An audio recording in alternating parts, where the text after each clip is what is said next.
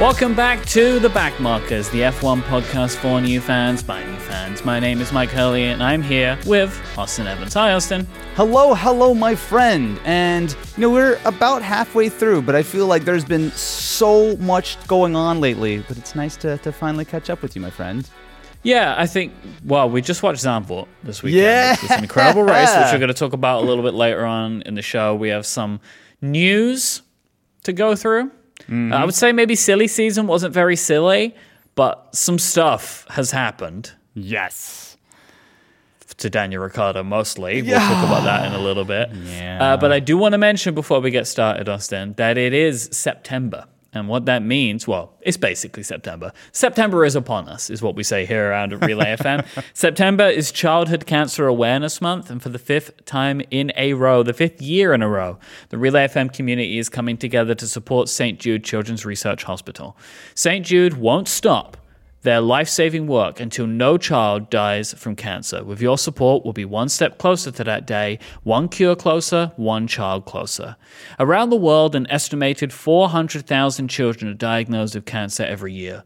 Even more tragically, in many low and middle income countries, four out of five will not survive, largely due to the lack of access to quality care. St. Jude Children's Research Hospital and all of us at Relay FM want to change that. Curing childhood cancer is a tremendous undertaking. St. Jude needs our help. The generosity of donors everywhere, like you, support cutting edge research that saves lives and ensures that families never receive a bill from St. Jude for treatment, travel, housing, or food. St. Jude Children's Research Hospital won't stop until no child dies from cancer, no matter where they live, but they cannot do it without your help. We are so incredibly grateful for the generosity of our community over the last five years. With your help, so far, we have raised over $2.2 million for the kids of St. Jude over these last five years. This year, we want to surpass 2.5 million and go further. There's a few ways you can do this. Go to stjude.org slash relay and you can donate. You can also find out more about fundraising there as well. So you can set up your own fundraising campaign to help us reach our goals. So you can maybe set up a campaign to share it with your community or your family, your friends. If you uh, do this, you get access to some specific uh, exclusive merchandise.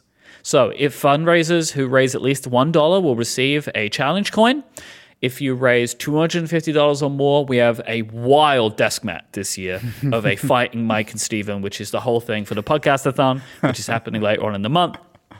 And the top 50 fundraisers uh, will each receive a limited edition tote bag, a Relay FM for St. Jude tote bag. Donors who make, if you donate, so this is if you fundraise. If you do that, amazing, and we're so thankful. But also, if you just want to donate, if you donate sixty dollars or more, there's a digital bundle with wallpapers and screensavers. Uh, hundred dollars or more, there are some sticker packs as well that we'll send out to you. There's so much information, I know, but it's worth it. This is an incredible cause. Please go to stjude.org slash relay where you can donate and find out more about fundraising. The podcastathon is back again later on in September. Please stay tuned and we'll tell you more about that. That is stjude.org slash relay. Learn more and donate today. St. Jude won't stop until no child dies from cancer. With your support, we'll be one step closer to that day, one cure closer, one child closer. This month and every month, let's cure childhood cancer together. Very, very Worthy cool. calls. I'm excited for Podcastathon this year. I mean, I'm sure you're deep in the middle of planning, but it seems like it's going to be dope. 12 hours. Is it, was it 12? Are you 12 serious? hours this year. Uh, it's going to be the 22nd of September from 12 noon Eastern to midnight Eastern. 12 hours. It's bigger and better than before. We have a set designer this year. It's like a whole thing. It's go. We're going out big time. So Podcastathon five is 50% longer than ever before. Uh, that's a good sales pitch. Uh, good luck, my friend. This uh, Thank sounds you. like an odyssey. Thank you. That's at twitch.tv slash relay FM is where that's going to be. Nice, nice. All right, let's talk about some news. So um, let's just start with the typical silly season stuff, which is like seat sign assignments, I guess, uh, the seating chart. So Haas is really the only team that's made any movements here. Uh, they've re-signed Hulkenberg and Magnussen for 2024. What was your reaction to that? I mean, it's the safe choice, right? I, I think Mm-hmm. there's not a lot of uh, promising rookies coming through, uh, you know, the the junior formulas at the moment. I also think that when you look at Haas, I mean, they've obviously tried the all rookie thing, and that didn't really work out all that well. So I think it's a very sensible choice. I don't think it's a super exciting decision. Um, I think. Magnussen has not had a terrific year, and it's it's kind of hard to tell the level of that has just because it does have such high sort of performance when it comes to like qualifying, but inevitably they destroy their tires in like 10 minutes and it doesn't really matter anymore. So it's like it's been a little difficult to kind of really get a good reading on what that car could do and how much the drivers really have to do with it. And honestly, it doesn't feel like they're leaving a lot of points on the table from the driver's perspective. So that's fair. And I mean, uh, being honest, oh, Hulkenberg has had quite a terrific season, especially how many times he's gotten that car into Q3. Again, Yep. it hasn't really been able to stay there very often, but I think it's a perfectly reasonable, smart decision just to lock them down, have some continuity, you know, kind of get the the stresses out of the drivers. Like, yeah, you- you're good for next year. But I don't know. What, what do you think? I mean, really, I wasn't surprised about it. I don't know if this is necessarily what I would have called for Haas, but Yeah. it's also not a surprise. I don't really know what their other options would be, realistically. Like, then they don't really seem like one of the. the- I mean, obviously, they are not a team who has a significant depth of a feeder, right? Like, No. they don't have a significant young driver program. I don't even know if they have one. I assume probably every team does to a degree. Um, but they don't really appear to have like a long list of prospects like you might tie to other teams. Like I didn't even know Williams had a young driver program until uh, we heard a lot about Logan Sargeant, right? Like, yeah, yeah. Um, so, you know, I, I'd realistically, Nico's had a great season. I think. Yeah, yeah, Uh. Magnussen started well, but has- has I think has been outshined by Nico. But I don't really know what else Haas would do. Yeah. It just it feels like their issues don't like I they could put Lewis Hamilton and Max Verstappen in the car. I don't think they would be getting that many more points than they mm-hmm. are right now. I think it's much more so just a don't shed your tires after 10 minutes and maybe you might be able to get some results. But it's, it's Yep. fair enough. I'm curious, have you heard the rumors that supposedly Alfa Romeo may be switching over to trying to sponsor Haas next year? I can't even work Yes. out what that means. So, I'm very confused about that. so right now the Sauber team, which runs on the grid, is Alfa Yeah. Romeo. Um, that is not a true works team. So it's it's the No. Sauber team. Alfa basically it's a glorified sponsorship, realistically. Um, But, but, it's it's more than most sponsorships, though, right? Uh, it's a bit more, yeah. It's they're not. They're not. I mean, I know they are, but they're not really referred to as Alfa Romeo Sauber. Like they're just referred to as Alfa Romeo, right? Like it's Mm-hmm. Yes. not like we call Haas MoneyGram Haas all the time. you know? yeah, the thing is though, it's it's still they basically just paid for Sauber to take their name off. Is the way I understand it. I don't Yeah. believe, and uh, you know, and feel free if you're listening to correct me if I'm wrong. No, I think you're right. Yeah, I think it's, you're right. It's largely just a glorified sponsorship where I think Alfa are paying way less than they would if they were actually running a works team, and they're essentially getting all of the benefit of you know, hey, this is you know fully branded, yada yada yada. So with Audi purchasing Sauber and sort of working their stake up. Uh, there's clearly going to be a winding down of that Alfa sponsorship, right? Like they they're clearly not going to be able to keep their name on the car for too long. So Alfa to Romeo me- Audi Sauber. That's going to be the name of the team. there you go. Uh, but just throw Porsche and Audi on there, just the whole thing. Yeah. So it, it seems like clearly, if Alfa have gotten the value that they, I'm sure that they've gotten out of being an F1, they need to figure something else out. And I've heard a lot of talk that you know Alfa Romeo Haas might be a good combination. Now, mind you, it might be a little bit tricky because Haas, as you mentioned, has that MoneyGram sponsorship as their title sponsor, and it's allowed Haas to finally run close to, if not at the budget cap. But I've heard some rumors that potentially Alfa is talking with Haas and basically want to switch over from sponsoring Sauber to sponsoring Haas and trying to take over some sort of pseudo work status. So obviously, we're still deeply in rumor town, but I do wonder a little bit if Haas maybe know this is coming on the horizon. Keeping a stable driver lineup is going to be helpful. They obviously are not going to do anything tremendous right now. They're not tearing it up and destroying the midfield or anything, but I just kind of wonder if maybe this would be from Alfa Romeo's perspective, like for like kind of swap of you know two you know very much lower end teams, but still considering the amount of money that they're paying and the pseudo work status that that gives, I can see how that would still be quite a uh, a worthwhile transaction for Alfa Romeo to continue. Hmm. I don't even know what that would look like. Like what? what that team would be called. MoneyGram Alfa Romeo Haas, perhaps? I don't know. Yeah, but it's just like I can't work out who's going to get demoted, I mean, like name wise, uh, in that transaction. I would assume it's Haas, right? I, I think that would probably You be like Haas. Gene Gene would just throw the name out, like he doesn't care anymore? I mean, he's burned Isn't a lot the, of money. like the whole point of the team is to promote his company, right? Like that's the whole point of it. yeah, and also I think he would like to eventually recoup some of the giant piles of cash he's burned on the team. I don't know. Look, again, this is all massively speculative. I have no idea if this is even uh, for sure thing. I mean, I think there's some Yeah. logical sense to it. Um, I mean, look, th- uh, this this Sauber deal. I don't imagine this was something Alfa Romeo wanted to happen. No, but I don't think they could compete, Particularly. right? Like, I mean, No, the but amount. they, they didn't have a choice, right? Because like Audi has large aspirations, Yeah. uh, and want to get into the sport more than Alfa Romeo wants to be in.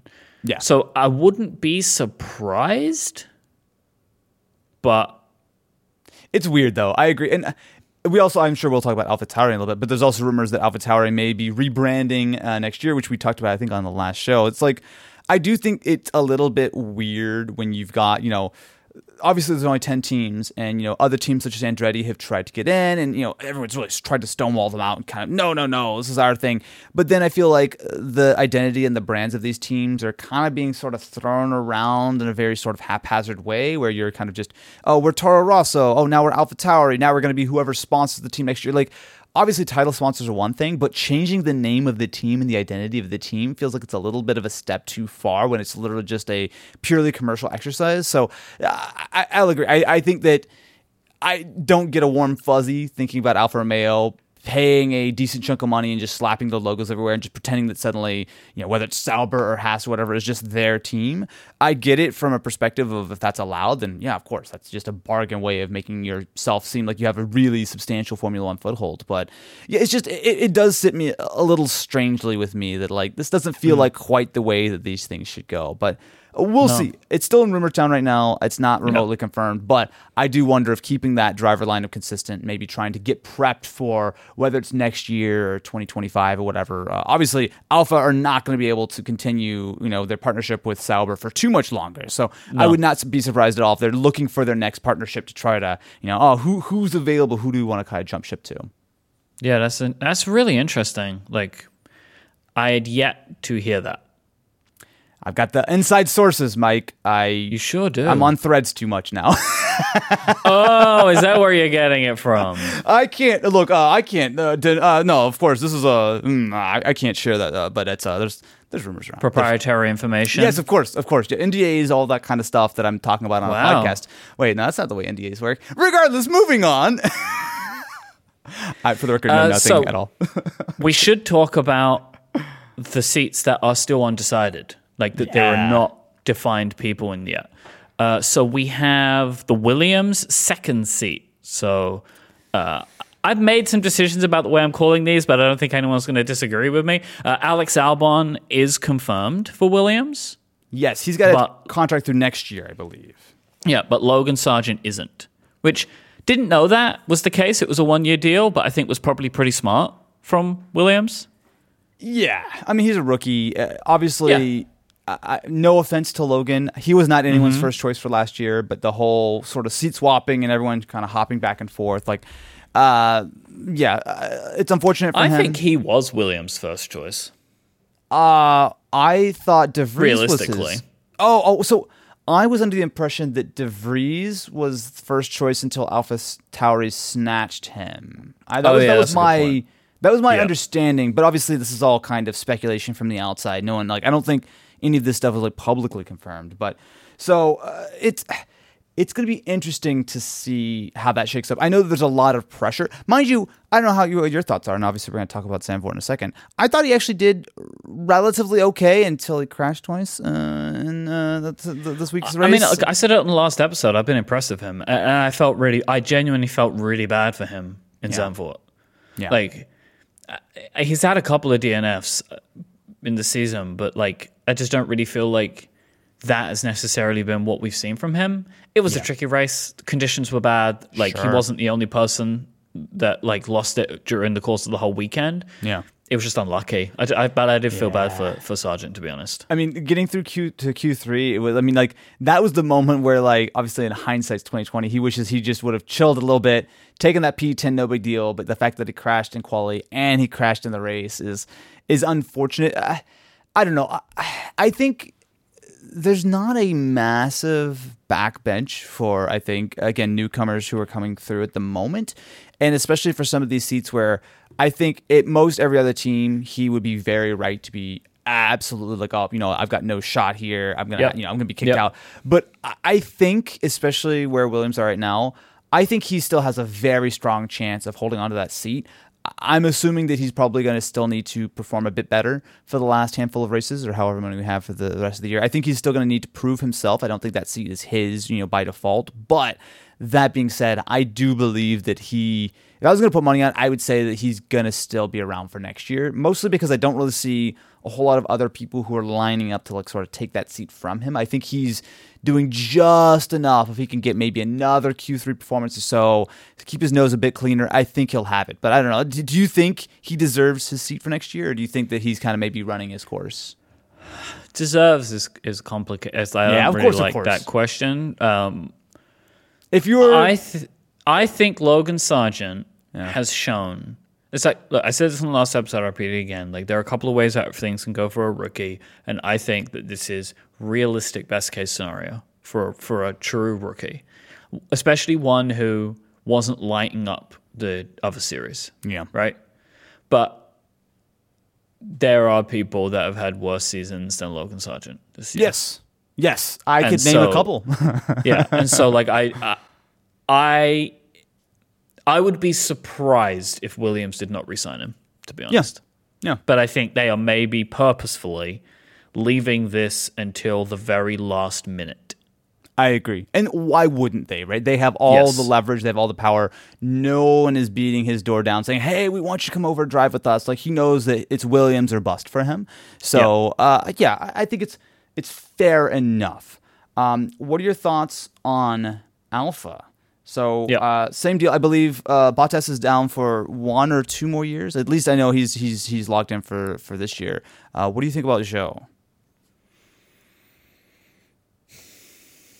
Zhou Guan Yu is fine you know Yeah. like I I would say this season, if they're going to keep Bottas, they should keep Zhou Guan Yu. Like, I don't, Yeah. I don't know why. You know what I mean? Like what? I know Bottas is on the contract, but like I think these teams have shown time and time again they can't just realistically do whatever they want. Yeah. Um, I'm sure there's some like performance clause that he has not met, right? That that they could get rid of him from if they wanted to. Um, I I genuinely feel like Zhou Guan Yu and Valtteri Bottas are interchangeable week to week in Yeah. their performance. I kind of agree. And yeah. so I don't see why they would would get rid of him. He's a solid driver. He comes, uh, you know, from a place in the world where there is a fan base, and I'm sure, and I'm, I have no doubt that this helps with sponsorship, right? Oh, yeah. uh, as well. Like it must be good for the team. Um, I, you know, and he, I think he very level headed. You know, you don't really see him getting himself into trouble too often. Uh, he seems like a nice guy too. Like he seems like someone you could could build a team on if he continues to improve. I don't see. To me, of I think, except for one, obviously, of all of these, this is the simplest one to just agree. Like this is to Yeah. me, if I'm Alfa Romeo, this is an easier decision than maybe even the Williams decision is because you know, like, is there another rookie that you could give a shot to and it'd be good? But I kind of feel like, you know, Bottas was, I feel like Bottas was brought in to help mm-hmm. bring up Zhou Guan Yu, and he's just going to help continue doing that until Zhou Guan Yu can, like, be a stronger person in a team. But he could also be one of these people that get another couple of seasons out of and we just don't see again. Yeah, I don't think he's like lit the world on fire. But again, that Alfa Romeo is not particularly great this year. And when you see a driver of Bottas's caliber who's just kind of doing his thing in the, you know, grabbing a point here or there, it's not really much to, to judge on. I will say again, if we're going to go into Austin's crazy Alfa Romeo rumor town, um, I You do know a lot believe about Alfa Romeo. That algorithm's really like, Look, man- a lot like the Alpha rhythm for you. You know what I mean? you got me, you got me. I'm in the Alpha I don't think you should give me that much credit I for that, give it but I appreciate it anyway. no, no, you got it. You got it. Um, supposedly, uh, Alfa Romeo are quite big fans of Zhou um, and some of the commercial. I think they should be. He's- yeah. Yeah, but also there's a little bit of a bit of a rumor that they're quite keen on keeping him, even if they are maybe not affiliated with Sauber. So you could imagine a potential future that if Alfa were to move, maybe they may want to bring Zhou with them. Again, that's like three layers down the speculation, but I do know that that's apparently the from a branding and marketing Yep. standpoint, they're quite happy with him and they're quite happy with what they've been uh, he's been able to do for them. Um, and uh, I would also just feel bad that if he didn't get another season, he still never had his home Grand Prix. Um, so I, I- believe Yep. that the Chinese Grand Prix is still confirmed for next year, and unless something horribly goes wrong, that'll actually finally be a thing for the first time in three or four years or something. So I would Yep. feel bad for him to not be able to do his home Grand Prix. I'm sure that would be a huge sort of boost. But yeah, I, I, agree with you. I think this one's pretty safe to assume that he, barring something horrible going wrong, should get an extension for next year. Zhou Guan Yu is 16th right now, um, and he has four points. Valtteri is one place behind him with one more point. So, like, that's what they are effectively interchangeable. Yeah. and I think their performance has shown otherwise. Like, you know, and it's like you know, Alfa Romeo, they're not the worst team on the grid. They're not. They're by far from even middle, right at the pack. Like, there, I don't really feel like either of them have got a car where they could do much more from. And I think the Yeah. fact that he, you know, that Zhou Guan Yu sits one point behind Valtteri seems to suggest to me that if you're going to keep Valtteri, why would you not keep him? Yeah, yeah, I agree. I agree. I think it's a it's a, a bit of a no brainer. Uh, the Mercedes first seat has not been arranged. Lewis Hamilton is yet to re-sign his deal. You know what, Myke? I feel like Lewis is getting secret kickbacks from the F1 media industry to keep everyone busy for a few extra months a year. You know, I just think him and Toto probably decide on these things in February and then just like keep it secret for like six to eight months just so there's something to talk about. That's just my my my secret pet peeve. Um, look, I, is this a conversation? Are we really just going to assume that Lewis is not going to resign for next year? Like, come on, like, come on, right, right, right, right? Oh, come on. So I've read something somewhere that suggested that he is trying to like line up a deal with Mercedes proper to be like Yeah. a brand ambassador, and that's Sure. like one of the things that everyone's sticking on because it's like a lot of money. But Mm-hmm. realistically, like, why would Mercedes not want that? Like, I don't fully understand, but like, it's all money, right? And having these conversations with, I also feel like, you know. Lewis is probably looking for something Mercedes can't give, which is an assurance of some kind. Yeah. Right? Yeah. But like the way that I look at it, his next shot is like 2026. Mm-hmm. Right? The engine changeover, like that's the pro- most likely the next time that Mercedes can do something of note, right? yeah. And you know, really, I mean, realistically, there is nothing to suggest that he could not go on for five years. Like, Yeah. It, his performance is not declining. You- know what? Like you can kind of see it. Like the car isn't there, but he's able to do everything he's able to do and put it where it needs to be, et cetera, et cetera. Right? Like there have been people whose performance does has declined. I've seen that. You know, but I don't. th- I don't think that that's the case with Lewis Hamilton. And so, I, look, if you're him, you want that one more. Of course. Right? Of course. Like that's all he must be focused on at this point. And I guess his ideal was to get Mercedes to give it to him, but I don't know where it goes past that. And if you're Mercedes, I mean, there's not really anybody else. So.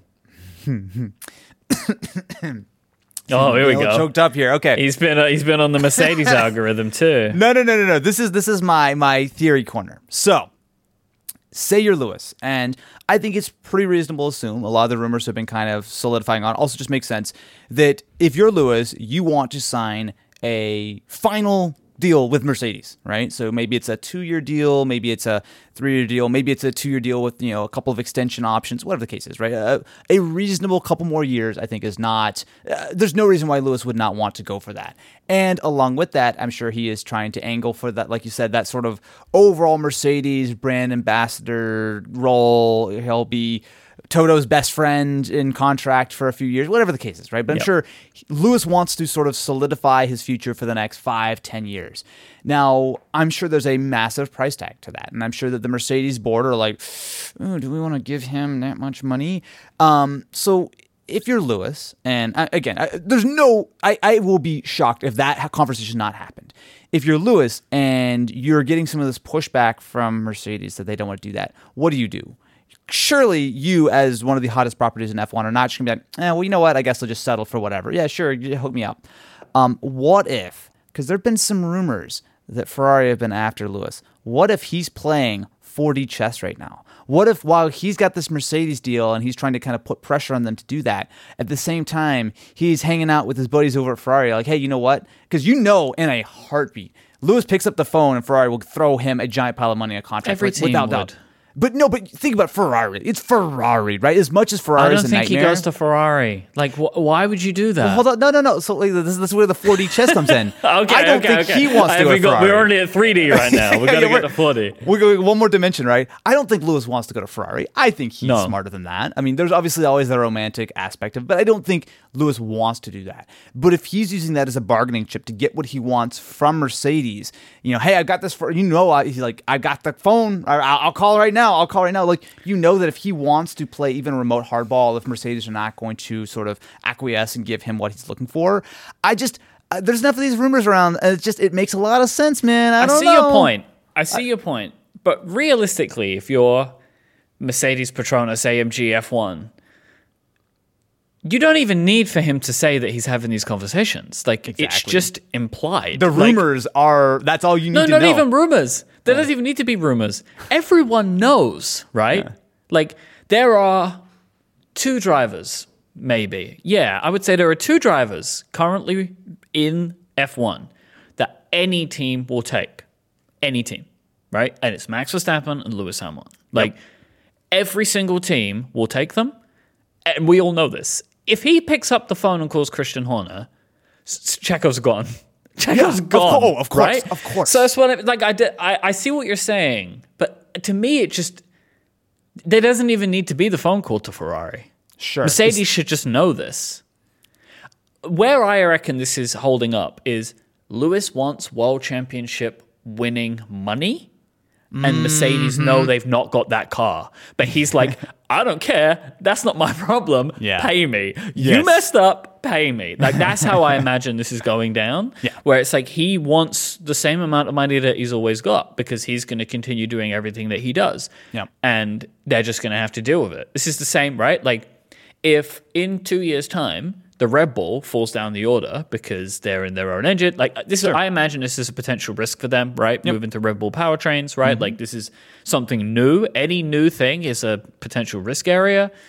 Um, that if they fall down the order, Max Verstappen is entitled to, in his mind, and I understand why. Like, well, I don't care. this wasn't my fault. Of you pay me the same amount of money, you know? Yeah. So it's very complicated. Yeah. So that's just my theory. Uh, you know, whether it's an implied threat, whether it's just something that's sort of floating in the air, whatever the case is, I just these contract negotiations tend to stretch out, and especially now with where Lewis is in his career, you've got to assume that he's angling for that sort of final contract with them. And if he's not getting what he wants, uh, whether he has to say it or not, I'm sure they understand that Ferrari will probably give him exactly what he asks for if he so much as you know pi touches his you know his phone like, hey, Mr. Ferrari, uh, yes, I'll take the giant bags of cash. Yeah, d- back up to my house. You know, like you know that's going to be a thing. So that's just my theory. Uh, we'll see. We'll see. I'm sure I they'll see. I see where you're coming from, but I feel like I don't know. I feel like everyone's just playing hardball, but everyone knows it's going to happen, and it's just Yes. a case of what are the I's and T's that get dots and crossed, and Yeah. they deal with it. Like, right? does Lewis think have- kind of Two hundred fifty million dollars or two hundred million dollars at the end of the day. Yeah. Oh, who knows? You know, it's like, well, uh, it'll be okay. because realistically, nobody wants to do anything different. Of course, how of I course. imagine it, right? Yep. He doesn't want to go anywhere else, and they don't want anybody else, and so they're just going to keep. They're going to keep it rolling, but this was the same as I think last year. It was like this too, where it was just getting to the point where Toto was like, "Hey man, leave me alone," you know. We're trying, you know, like just stop asking.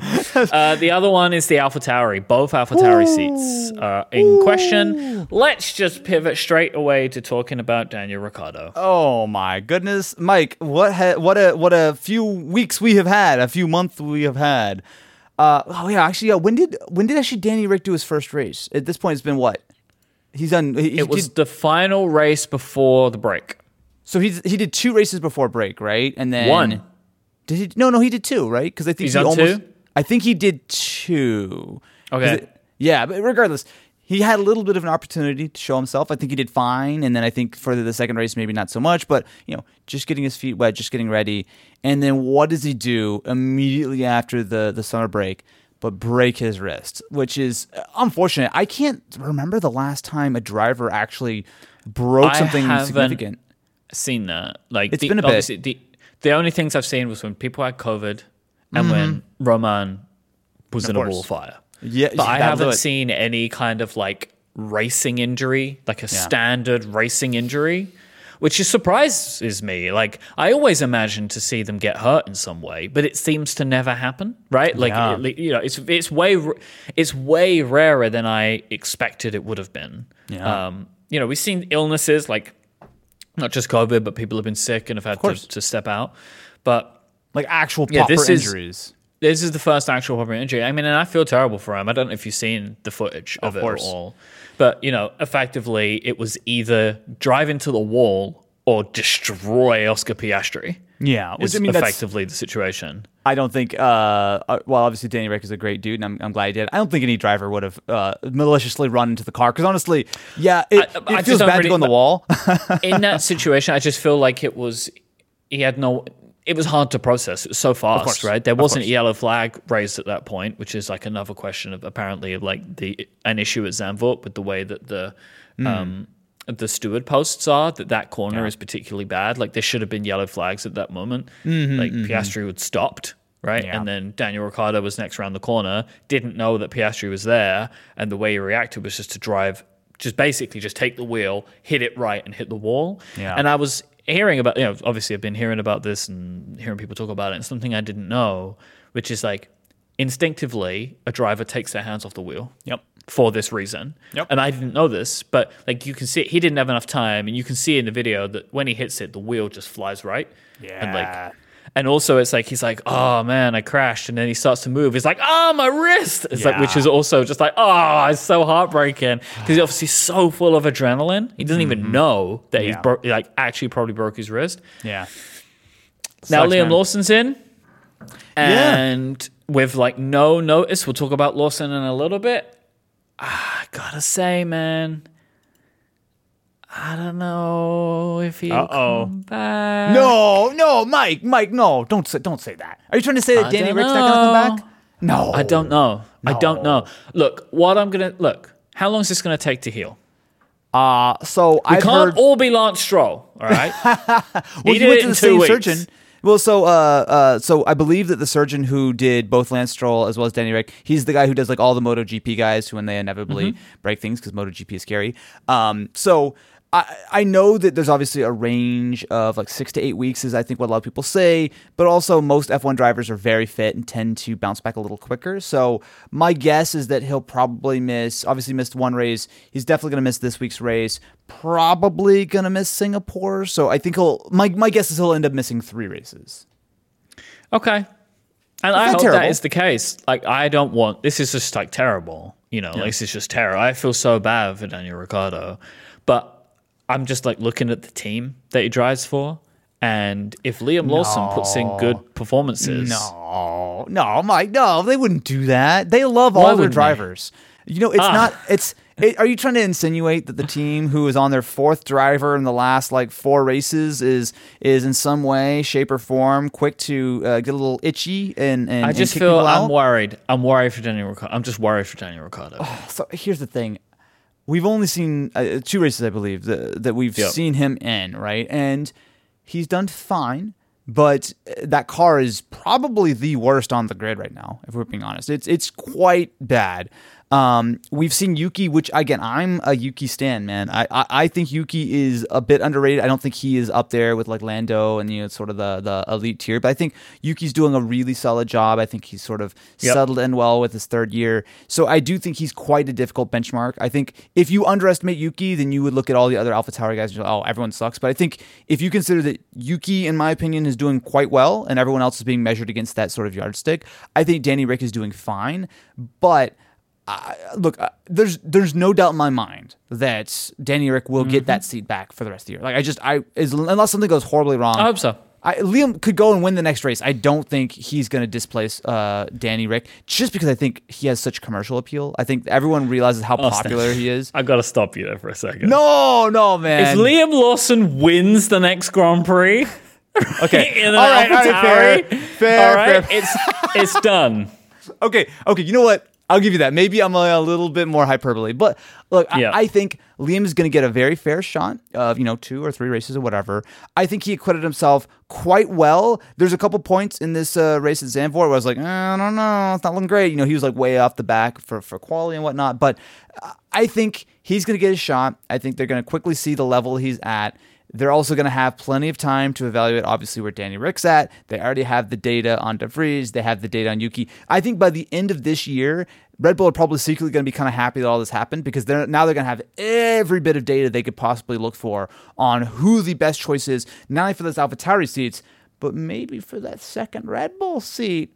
Hmm. Yeah, that that's they have. I mean, I don't. Re- it's kind of a blessing in disguise for AlphaTauri, really. Like this is like a terrible thing to happen, but now they get actual real race data on another person. Yep. Um,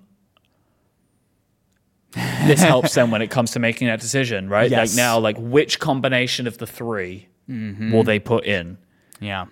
And I, I, I honestly could not tell you. I think out of the three AlphaTauri drivers right now, I think Yuki is the safest. If Yeah, anything, you I, keep Yuki. I think I think Yuki is the is the is the best choice. Like you just keep him for consistency, and he's doing fine. Yeah. and then it's that second seat. Mm-hmm.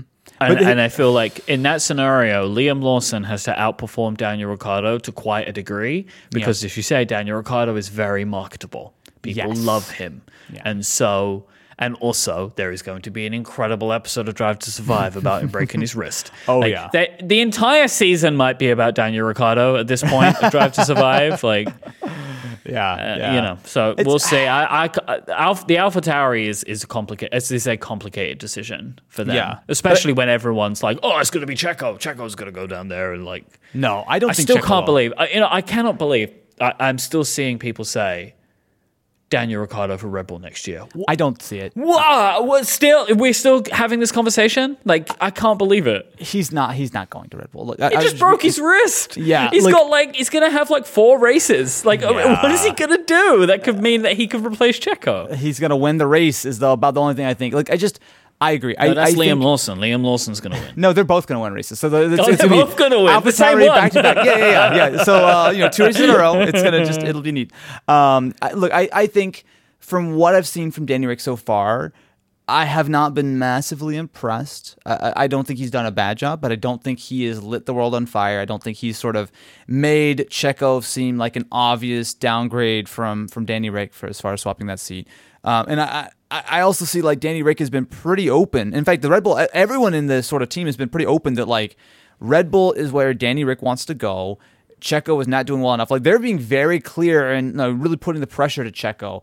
And I'll be say, I'll be honest, Checo didn't do a great job this week either, which is still continuing to be disappointing. Like it's it's this team is not working right now, right? Like Max is obviously working, but no no other part of this team really feels like it's working.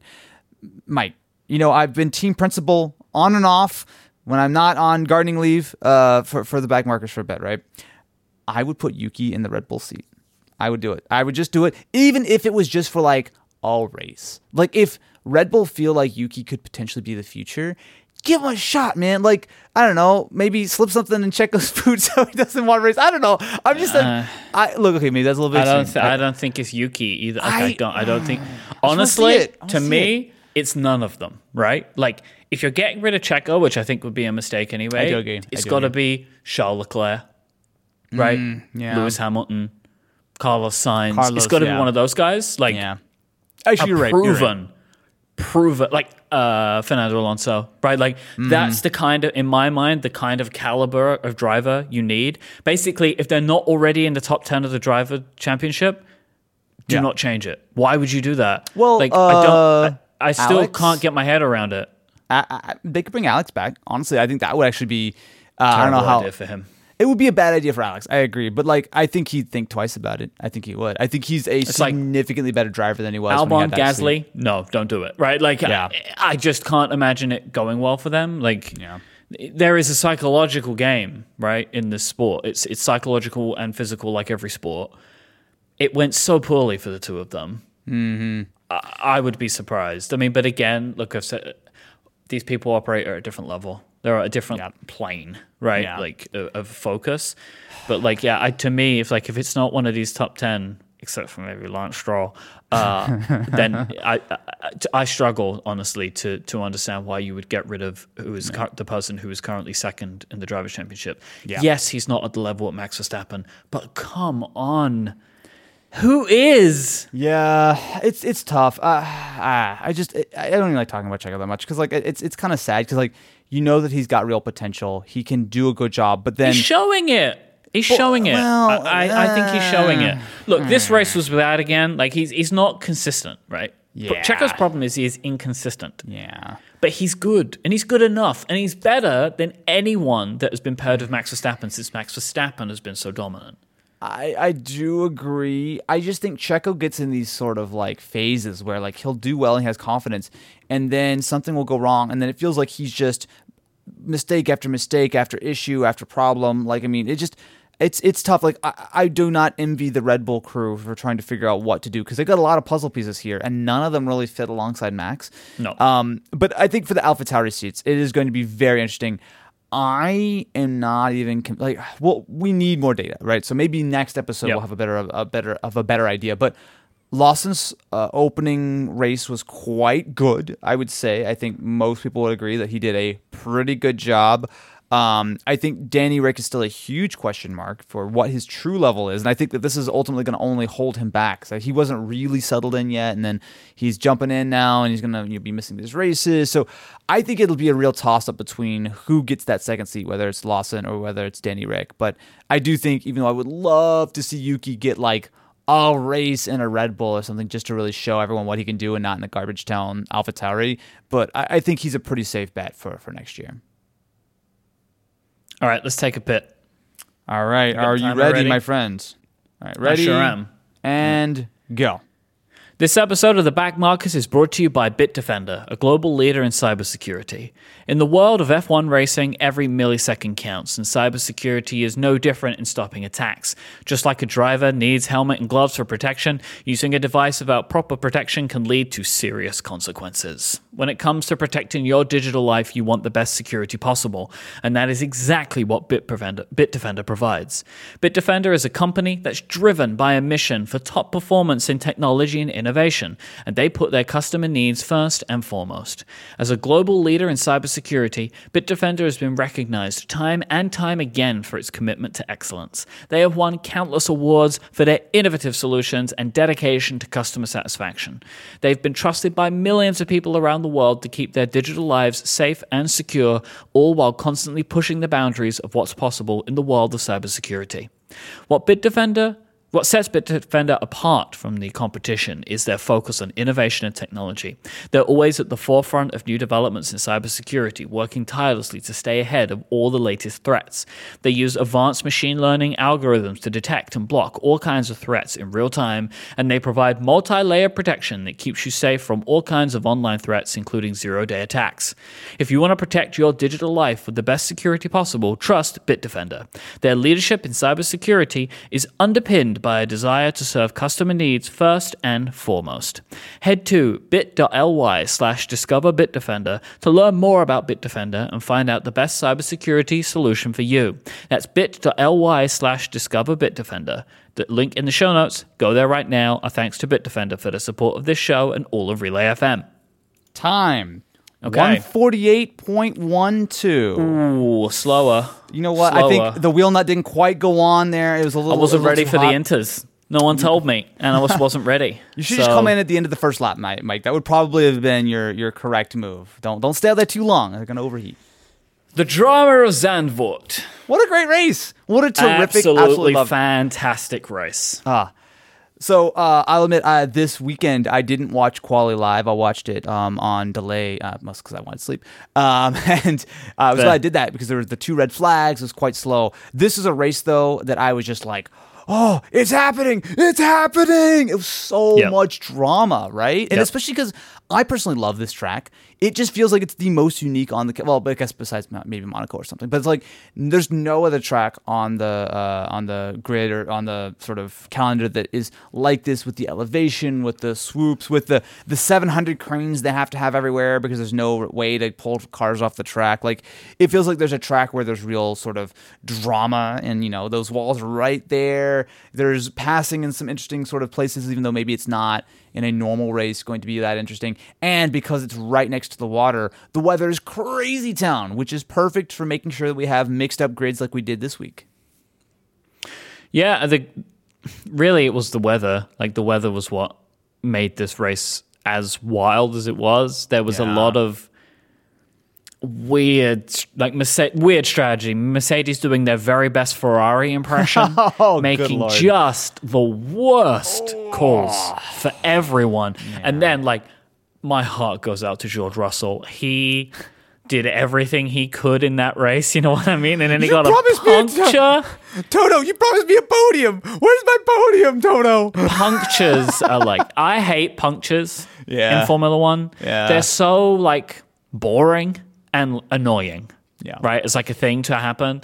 Like there's no drama to it really, unless the wheel flies off. Then, Did you see the F two race? I, I actually don't remember the one of the uh, the name of the driver, but uh, both his rear wheels fell off in the middle of the F two race. It was wild. He literally was going. He goes, "You should listen to the radio." They they post on Instagram. He literally he's like in the middle of talking to his um his engineer, and he goes like, "Whoa whoa whoa whoa!" It's the funniest thing you'll ever see. And I need to find this. you have his onboard, and then like his wheel just goes like boop boop boop bouncing over. It is hilarious. Uh, just like so- randomly in the middle of a lap. no, I think they were. Uh, I think it was a safety car or something because they weren't like at full Okay. speed. Like he was just doing a little bit of weaving, and then suddenly goes whoa, whoa, whoa, whoa, whoa. It was, so he must have had some kind of damage, right? Like I, for that time. don't understand how both wheel nuts didn't go on correctly. I, I don't know. I just I saw the video. and I thought it was hilarious. Um, thankfully he was fine. He literally just like did a little pirouette and just like whoa, oh, I don't have any wheels anymore. But um, But like realistically for Mercedes, they made every wrong call that they could make Yeah. at every worst time to make them. And they just every time there was an opportunity for a pit stop, they made it at the wrong point. Or they put tires on at the wrong time, you know, Yeah. like and it was bad. It was bad from them. Uh, and it was very funny to me to see everyone like George and Toto using the same line on, on like Instagram. it's like, oh, this is the company line, which was like better to have a bad day in a fast car than the opposite or something like that. Which is like, yeah, that's fine, but it's weird when both Toto and George are saying it. It's like, yeah, this is what Yeah. Mercedes PR came up with.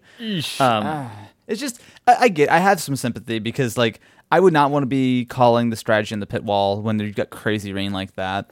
Um, in fact, I would give uh, props to Checo for being one of the guys who was very smart to come immediately in because it was especially watching the TV footage. It was like, oh yeah, there's some rain, in a few minutes. You know, you're halfway through the first lap. Then they cut to another angle, and suddenly it's like the track is underwater. Go what? what? I love Like, it when that happens. they literally started the race here a There's a, minute little ago. bit of rain in the pit lane, and then every car's just like flying. Like there, there was a couple of laps where it was hilarious to watch.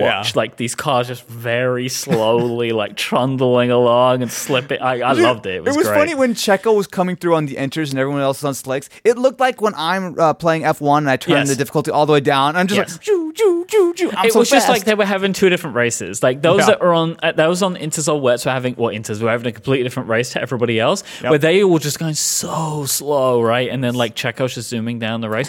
Talking about Checo actually and Pitts, Red Bull screwed him, right? I don't think it mattered, but yes, they did screw him. There was no screwed like him. they tried to give some justification. I know that- it didn't matter, but like it show there was no reason for them to make the call that they made, right? Of like bringing Max in first. That wasn't Well- necessary, but they did it. And they did it and no mm. one told Checo it was going to happen, right? Like he was upset. Yeah. They yeah, that It's That it's rough. good. I agree. They should have handled it in a better way. Their justification was kind of weak. It was like, oh, we uh, Max is about to get overcut or undercut or ah, someone's It's going like, to oh, we've all got to worry about Max maybe getting passed by Exactly. someone. It's It's like- impossible for him to resolve that situation Yeah. in any other way, right? Like no he tools just at his doesn't have the speed. He just hasn't got it. Like, yeah, I- that that to me was like.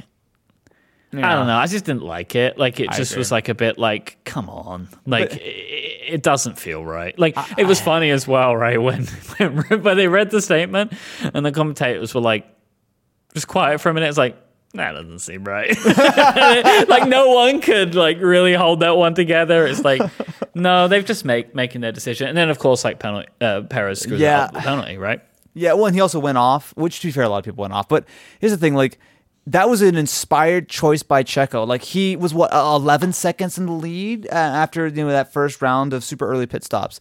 Um, but I think as soon as Max started taking like multiple seconds per lap on the same tires, like I get it that you know go a little easy, keep the tires uh, you know alive, but Max is on a different level. And look, I I I, I like Checo, right? I really like Checo, but I can't when you've got Max, how can you not prioritize Max? Right? It, it just I, I know it might not seem fair, but it's not a But fair it wasn't sport. need- it just wasn't needed. I agree with Like, that. I agree with I that. agree with that idea that like you prioritize him. Like of course he's th- that's kind of the idea, right? It's why you have the like first and second seat essentially, Yeah. right? Of like Yeah. there's always going to be team orders, right? Like uh, Sainz is always going to lose out to Leclerc, even though it doesn't make sense most of the time, but he does to do it anyway, right? Like they're Yeah. always going to push Leclerc over, etc., right? But just in that specific circumstance, it just felt like unnecessary. Anyway, like it, it's not important, but it was Yeah. just like a thing for me where it was like,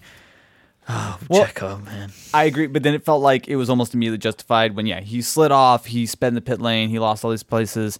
And between that, between qualifying, it's just like uh, we can talk about Checo all day. It's kind of sad, but like it's at least nice that he had a moment of glory before Max beat him and the rest of the field by 17 minutes or whatever it was. Maybe not that long, but yeah. Um, I, I- what were your thoughts, though? I guess on the rest of the order, because you know we had the two bits of rain, right? So we had it at the beginning, you know, and then we also had it. it Maybe got a little bit boring toward the middle, and then we had that um, deluge at the end, which really kind of picked up and kind of shuffled everything over again. Um, but uh, what, what are your thoughts on that? Because I know it shook things up, but ultimately it didn't shake things up to the degree that you would normally expect. Like we didn't see like I mean Pierre got the podium. You know, obviously uh, we had Alonso on the podium, but we also didn't see like a lot of like super weird results, right? We didn't see like I don't know Yuki and P four something super weird. Like it actually was Yeah, looking at the finishing the order. Second, the second set, mm, second instance of rain was not as dramatic as the first. I was kind of hoping it was going to be major drama time. Mm-hmm. Yeah. and it, it wasn't. There were a few cars going off. Yeah. and that was also when when George uh, got his puncture, and like there was a little bit of like spice there. But it, I was I kind of hyped myself up a little Yeah. bit right when they were talking about oh rain's coming like yeah baby let's go but it just wasn't it just wasn't the same Yeah. um but this race was one of the reasons why rain is so actually genuinely important to the sport because Yes. what it can do right we had three teams on the podium Mm-hmm. and you know like fernando alonso p2 pierre gasly and p3 both like to me as well is like this was just merit for them really like not completely Oh, yeah. but like it was right Oh, no, like absolutely. nothing happened Yeah. specifically that like it wasn't like the other drivers all smashed out, right? Like Carlos and Lewis and Lando, they're all up there, right? Like Leclerc, I don't even know what happened to Leclerc, right? Like, Uh, floor damage, I believe.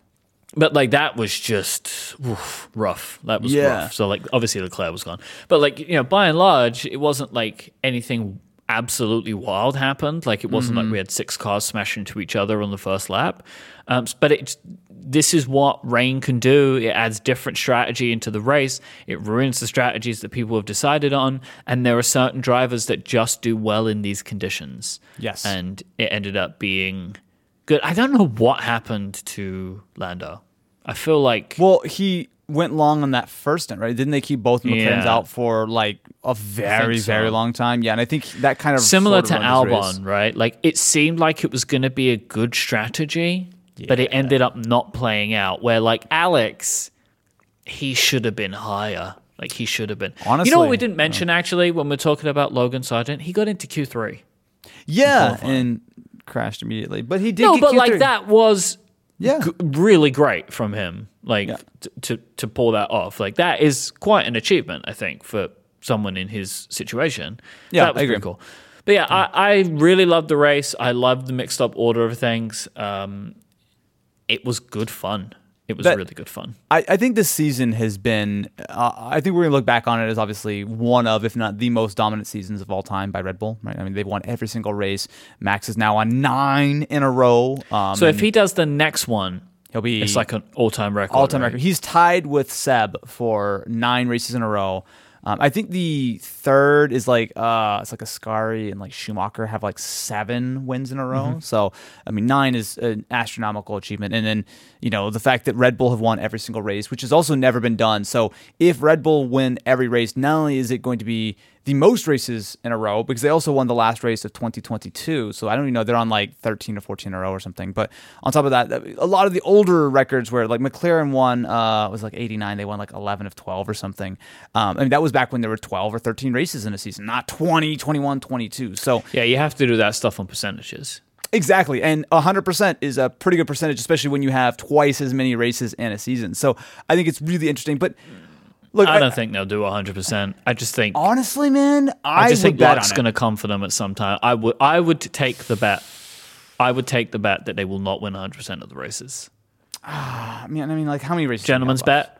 Sure. How many races do we have left? Let's, let's, see here. So we've got. Uh, da, da, da. Oh, actually, we have a fair few. Okay. So we've got There's, there's too many, I think, for it to happen. uh, eight more races Singapore, Japan, Qatar, US, uh, Mexico, Brazil, US again, and then Abu Dhabi. So, yeah, so eight more races. I think it's, I wouldn't say super strongly. I would say there's decent odds that Max and or Red Bull win every single race. I, I agree with you. I don't think it's going to happen. it's below 50%. So, you know, I, I wouldn't, I wouldn't say It's so nothing strongly. on them. There's just statistically that is so unlikely to happen, right? That like what Max They won 15. There's no way that his car could ex- to, could fail. Like Well, if Checo can be around, I mean, uh, if, if they won 15 races in a row, is eight more that insane? Right? no, I I mean, it's, I, I think it's it's. I would give it like 25% odds that they win the rest of the races of the season. when you look at it like that, I mean, of course, right? Done 15, why not another eight? But like the statistics that are like the the Yeah. the, the the probability that is occurring Yeah. with each race now, like Doesn't that, uh, it feels insurmountable to me. It would be incredible. Like I would love to see it happen, just because like what a thing to see. Like Imagine Max wins eight more. that, I kind of wouldn't like to see, to be honest. he just smashes the record. Oh yeah, I won 15 races in a row. No big deal. It's just casual. Look, man, I don't know. He's just doing so well. It's like it's kind of hard to bet against anything Max right now. Like Yeah. he's having the best season, and I, is you know Oh. I, every time argue. I forget, I'm reminded like Yeah. he just like you just watch him and it's like Mm-hmm. he just doesn't drive like no one else drives like him. yeah, Like he is doing his own thing, you know. Yes. Like it's really ridiculous. very very different. Yeah, it's just I, I don't. In the modern era, we've never seen. I, I no, I just I don't know if we've ever seen dominance like this, or at least in the last you know 20, 30 years or something, right? I mean, uh, you you think about like you know the all time greats, and uh, you know Schumacher's probably the closest. I think Lewis had a couple Yep. years where it was very very dominant, but even Yep. then, it's like to see just he's just like a metronome where it's like it's easy to say if Checo was having okay so here I'll say this. If Checo was P2 you know most of the time and absolutely crushing it I would put a little bit more stock in the car but Checo's not a bad driver and Checo's nowhere near max the vast majority of these weekends. It is not just the car. It is the car and the driver and he is just so confident. He is so skilled. He is a machine. He is absolutely crushing it. And I think we're both it's fair to say not the world's biggest Max fans. I think that there's some things that he has done in the past that maybe weren't super sportsman like. I, I think there's just some stuff there that's maybe not the world's greatest. But honestly, at the end of the day, we don't come to see who's the most sportsman or who's the coolest, who's the funniest, whatever. We come to see who's the best. And I don't think there's any doubt whatsoever that Max is the best driver on the grid now and one of the best drivers of all time. Like it is it's just it, it is the consistency, it is just the the skill, it's just everything has kind of come together in a way which is just massively impressive. Do do you think that? I mean, again, this is an impossible question to answer, but like, do you think we're looking at like a Lewis run with him Yes. now? Well, who's going to stop Red Bull until 2026, right?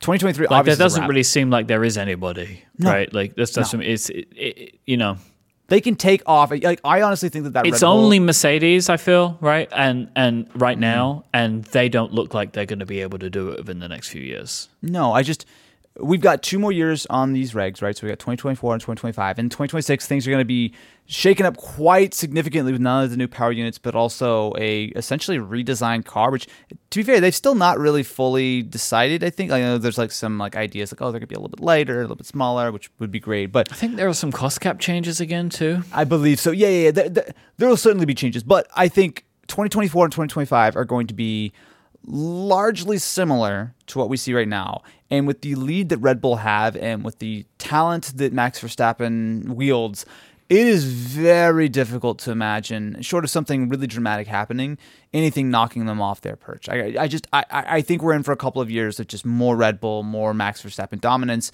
and it's just going to be a matter of who can try to chase him down. But like we've seen what happens, you know, with Ferrari and with Red Bull and with Mercedes. You, you know, like these strings are quite common in modern F1, and it's like without crazy changes, without something like obviously it's very possible, as we saw with 2021, where you know there, there can be a little bit of a wrench thrown in, and you know Mercedes gets knocked on the back foot, and then sort of there's an actual sort of championship.